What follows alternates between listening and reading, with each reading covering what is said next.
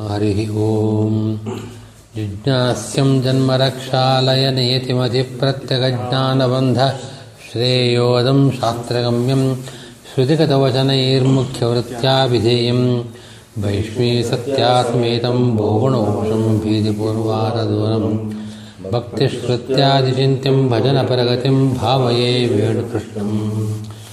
आम्रस्तम्भात् समागत्य ताम्रतुण्डान् निहत्य यः नम्रं नोमि जगन्नाथं कम्रोपात्तं धृकेसरी अनधीत्यमहाभाष्यं यस्य व्याकृष्यनुग्रहात् तमुपास्यन्तिमार्कं प्रत्यूहतिमिरापहम् पूर्णबोधगुरोन् वन्दे जयार्यान् व्यासदेशिकान् रामचन्द्रगुरोनार्यान् लक्ष्मीकान्तगुरोनपि।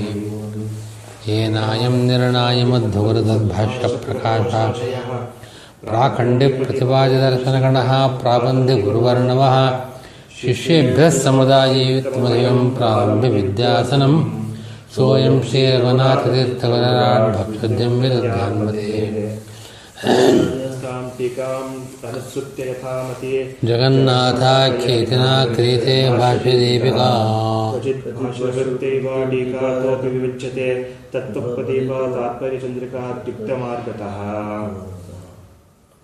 Yeah.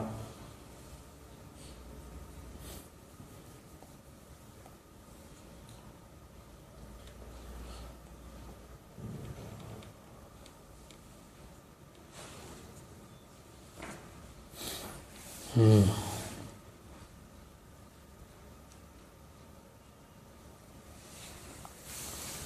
ಶರಣಂಗತಾ ಇತ್ಯರ್ಥ ಅಲ್ಲಿವರೆಗೂ ಆಗಿದೆಯಾ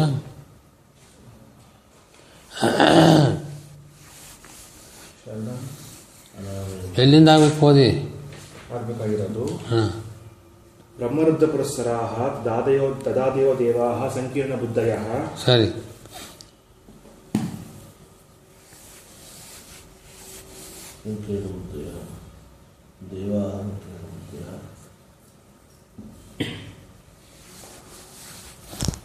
ಬ್ರಹ್ಮರುದ್ರ ಪುರಸ್ಸರ ಭಾಷ್ಯದಲ್ಲಿ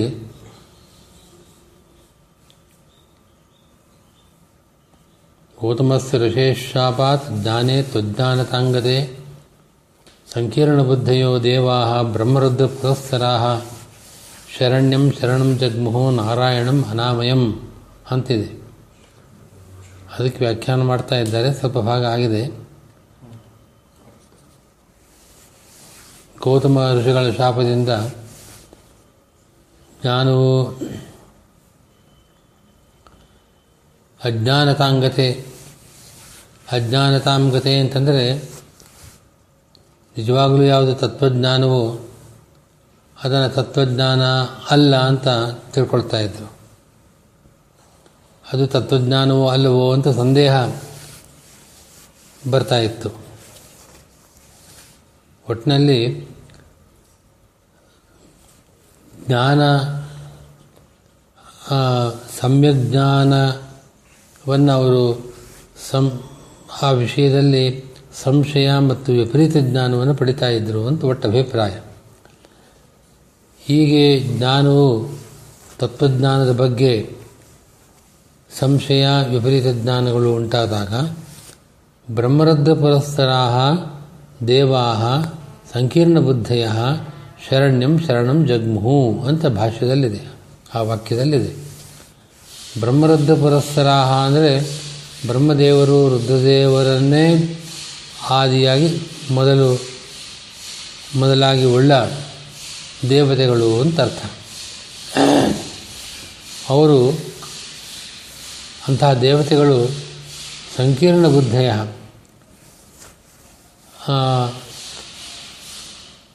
ಅಜ್ಞಾನ ಅಜ್ಞಾನ ಮತ್ತು ವಿಪರೀತ ಜ್ಞಾನ ಇವುಗಳಿಂದ ಮಿಶ್ರಿತವಾದ ಜ್ಞಾನವುಳ್ಳವರಾಗಿ ಅಂತ ಅರ್ಥ. ಯಾವ ವಿಷಯದಲ್ಲಿ ಒಂದು ಜ್ಞಾ, ಯದ್ವಿಷಯ ಜ್ಞಾನಂ ಜಾತಂ, ಪುನಃ ತದ್ವಿಷಯಗತ ಪ್ರಕಾರೇಶು ಅಜ್ಞಾನ ಸಂಶಯಾದಿಮಂತಹ ಸಂತಹ ಅಂದರೆ ಯಾವ ವಿಷಯದಲ್ಲಿ ಒಂದು ಜ್ಞಾನ ಹುಟ್ಟಿರತ್ತೋ ಆ ವಿಷಯದಕ್ಕೆ ಸಂಬಂಧಪಟ್ಟ ಪ್ರಕಾರಗಳಲ್ಲಿ ಅಜ್ಞಾನ ಅಥವಾ ಸಂಶಯ ಅಥವಾ ವಿಪರೀತ ಜ್ಞಾನ ಇವುಗಳನ್ನು ಹೊಂದಿದವರಾಗಿ ಅಂತ ಅರ್ಥ. ನಮಗೊಂದು ಸ್ಥಿತಿಯ ಜ್ಞಾನ ಬರುತ್ತೆ. ಆ ಪದಾರ್ಥದ ಜ್ಞಾನ ಬಂದಿದೆ. ಆದರೆ ಆ ಪದಾರ್ಥಕ್ಕೆ ಸಂಬಂಧಪಟ್ಟ ಕೆಲವು ವಿಷಯಗಳ ಬಗ್ಗೆ ಅಜ್ಞಾನ, ವಿಪರೀತ ಜ್ಞಾನ, ಸಂಶಯ ಎಲ್ಲ ಬರಬಹುದು. ನನಗೆ ಇವಾಗ ಎದುರುಗಡೆಗೆ ಆ ಪದಾರ್ಥ ಕಾಣಿಸ್ತಾ ಇದೆ, ಪುಸ್ತಕ ಕಾಣಿಸ್ತಾ ಇದೆ. ಆ ಪುಸ್ತಕ ನಿಜವಾಗಲೂ ಕೂಡ ಸುಧಾ ಪುಸ್ತಕ ಆಗಿದೆ. ಅದು ಸುಧಾ ಪುಸ್ತಕ ಅಲ್ಲ. ಆ- ವಿಷಯದ ಬಗ್ಗೆ ಅಜ್ಞಾನ. ಸುಧಾ ಪುಸ್ತಕ ಅನ್ನೋದು ಗೊತ್ತು. ಜ್ಞಾನ ಇಲ್ಲದೆ ಇರೋದು. ಅಥವಾ ಇದು ಇನ್ನೊಂದು ಪುಸ್ತಕ ಅಂತ ವಿಪರೀತ ಜ್ಞಾನ ಇರಬಹುದು ಅಥವಾ ಆ ಪುಸ್ತಕವೋ ಈ ಪುಸ್ತಕವೋ ಅಂತ ಸಂಶಯ ಬರಬಹುದು.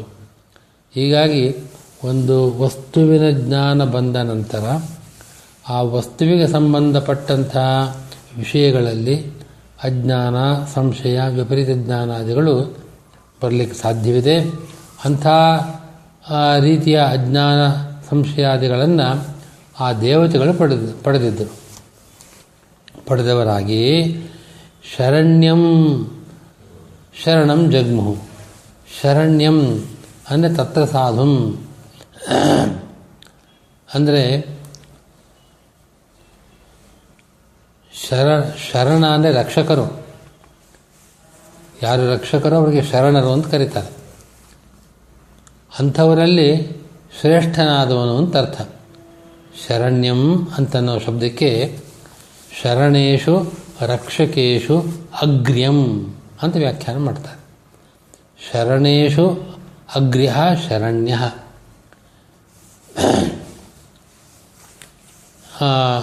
ರಕ್ಷಕರ ರಕ್ಷಕರ ಮಧ್ಯೆ ಶ್ರೇಷ್ಠನಾದವನು ಅಂತ ಅರ್ಥ.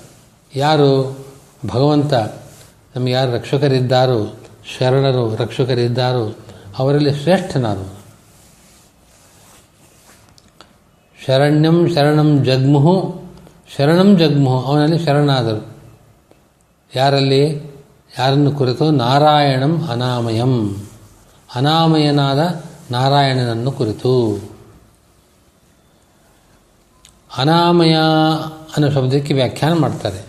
ಅನಾಮಯಂ ಅಂದರೆ ಪ್ರಮಾಣ ಲಕ್ಷಣ ಟೀಕೋಕ್ತ ರೀತ್ಯ ಅತ್ರ ಆಮಯ ಪದಂ ರೋಗವಾಚಕಂ, ದೋಷಾಂತರೋಪಲಕ್ಷಕಂ, ತಥಾ ಚ ನಿರ್ದೋಷಂ. ನಾರಾಯಣಂ, ಸರ್ವೋತ್ತಮತ್ವ ವಿಜ್ಞಾನಪೂರ್ವಂ ತತ್ತಮನಸ್ತದಾ ಇತ್ಯಾದ್ಯುಕ್ತ ಪ್ರಕಾರೇಣ ಶರಣಂ ಜಗ್ಮುಹು ಶರಣಂಗತಃ ಇತ್ಯರ್ಥ. ಶರಣ್ಯಂ ಶರಣಂ ಜಗ್ಮುಹು ಅಂತ ಭಾಷ್ಯದಲ್ಲಿದೆ. ಯಾರನ್ನು ಶರಣು ಹೊಂದಿದರು ನಾರಾಯಣಂ ಅನಾಮಯಂ, ಅನಾಮಯನಾದ ನಾರಾಯಣನನ್ನು ಕುರಿತು. ಅನಾಮಯ ಎಂಬಲ್ಲಿ ಆಮಯ ಆಮಯ ಅಂದರೆ ರೋಗ ಅಂತ ಅರ್ಥ. ಆಮಯ ಶಬ್ದಕ್ಕೆ ರೋಗ ಅಂತ ಅರ್ಥ. ಪ್ರಮಾಣ ಲಕ್ಷಣ ಟೀಕಾದಲ್ಲಿ ಈ ರೋಗವಾಚಕವಾದ ಈ ಆಮಯ ಪದ ಬರೀ ರೋಗವೊಂದನ್ನು ಮಾತ್ರ ಇಲ್ಲಿ ತಿಳಿಸೋದಿಲ್ಲ.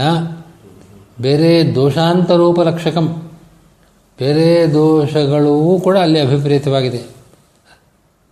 ರೋಗ ಮೊದಲಾದ ದೋಷಗಳ ಎಲ್ಲ ದೋಷಗಳು ಕೂಡ ಇಲ್ಲಿ ಆಮಯ ಶಬ್ದದ ಅರ್ಥವಾಗಿದೆ.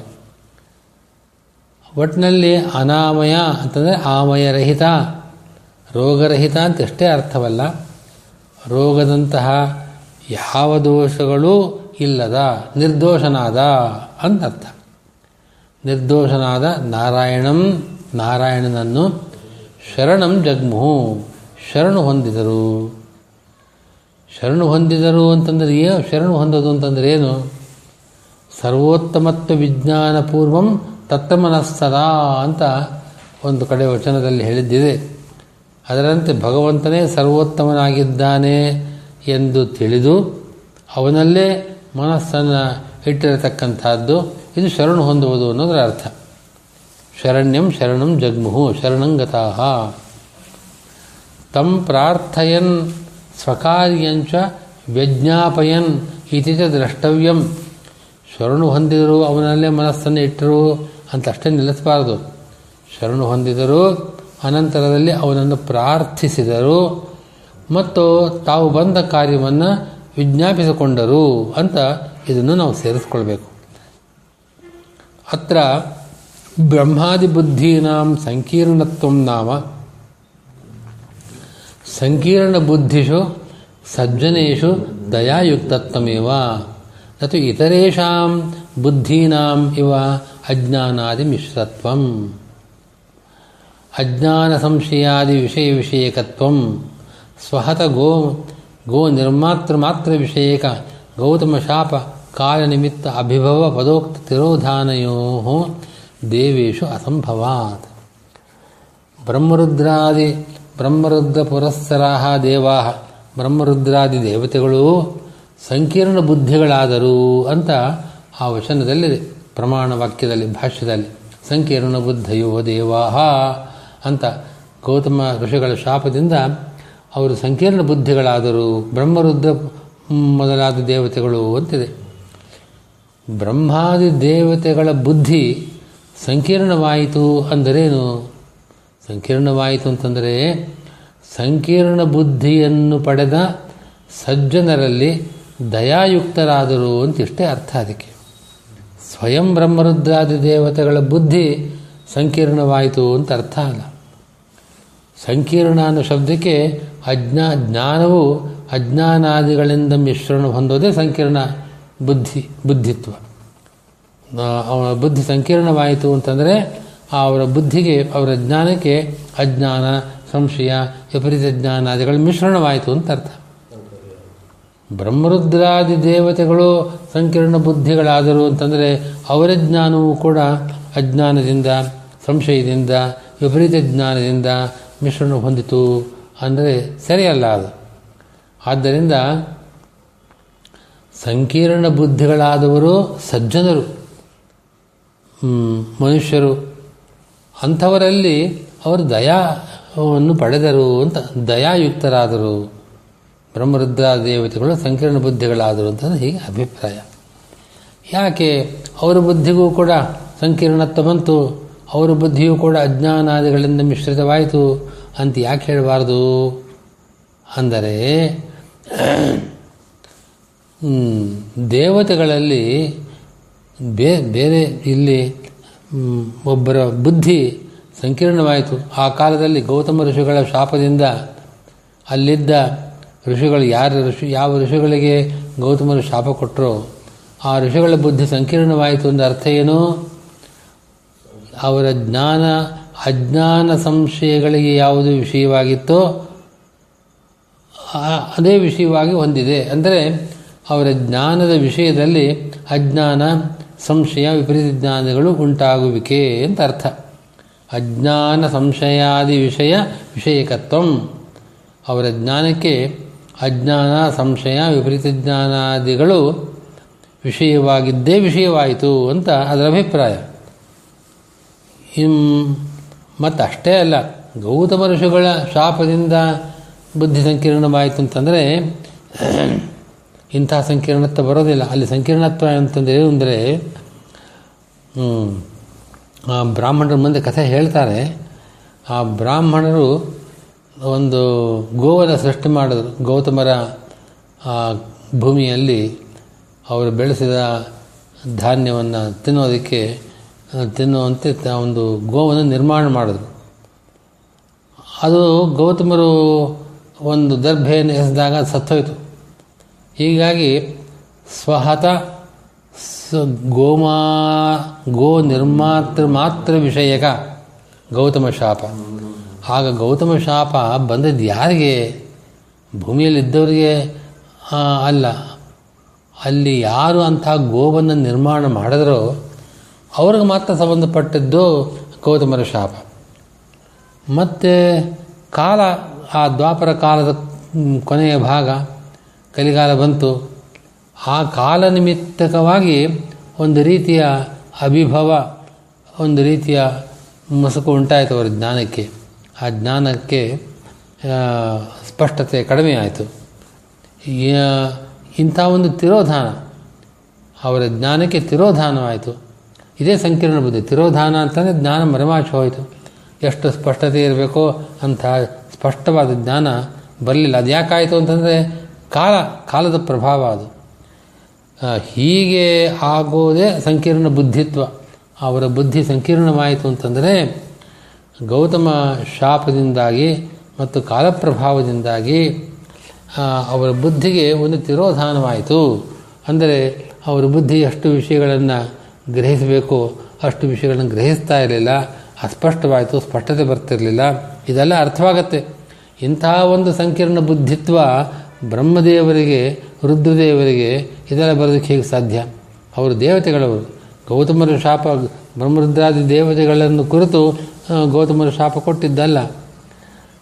ಮತ್ತು ಕಾಲ, ಕಾಲಪ್ರಭಾವದಿಂದ ಅವರ ಜ್ಞಾನದಲ್ಲಿ ಯಾವ ವ್ಯತ್ಯಾಸವೂ ಆಗಲು ಸಾಧ್ಯವಿಲ್ಲ. ಆದ್ದರಿಂದ ಬ್ರಹ್ಮರುದ್ರಾದಿ ದೇವತೆಗಳು ಸಂಕೀರ್ಣ ಬುದ್ಧಿಗಳಾದರು ಅನ್ನೋ ಮಾತಿಗೆ ಸಜ್ಜನರು, ಆ ಕಾಲದ ಸಜ್ಜನರು, ಗೌತಮರ ಶಾಪಕ್ಕೆ ಪಾತ್ರರಾದ ಸಜ್ಜನರು ಮತ್ತು ಕಾಲಪ್ರಭಾವದಿಂದ ತಮ್ಮ ಬುದ್ಧಿಯಲ್ಲಿ ಸ್ವಲ್ಪ ನ್ಯೂನತೆಯನ್ನು ಪಡೆದಿರತಕ್ಕಂಥ ಸಜ್ಜನರು, ಅವರ, ಅವರಿಗೆ ಒಂದು ಜ್ಞಾನದಲ್ಲಿ ಒಂದು ತಿರೋಧಾನ ಉಂಟಾಯಿತು. ಜ್ಞಾನ ಮರಮ ಮರೆಯಾಯಿತು ಅಂತ ಅಭಿಪ್ರಾಯ. ಇಂಥ ಒಂದು ಸಂಕೀರ್ಣ ಬುದ್ಧಿತ್ವ ಬ್ರಹ್ಮರುದ್ರಾದಿ ದೇವತೆಗಳಿಗಿಲ್ಲ ಆದ್ದರಿಂದ ಬ್ರಹ್ಮರುದ್ರಾದಿ ದೇವತೆಗಳು ಸಂಕೀರ್ಣ ಬುದ್ಧಿಗಳಾದರು ಅನ್ನೋ ಮಾತಿಗೆ ಸಂಕೀರ್ಣ ಬುದ್ಧಿಗಳಾದ ಸಜ್ಜನರ ವಿಷಯದಲ್ಲಿ ಬ್ರಹ್ಮರುದ್ರಾದಿ ದೇವತೆಗಳು ದಯೆಯನ್ನು ಹೊಂದಿದರು ಅಂತ ಇಷ್ಟೇ ಅಭಿಪ್ರಾಯವನ್ನು ಹೇಳಬೇಕು.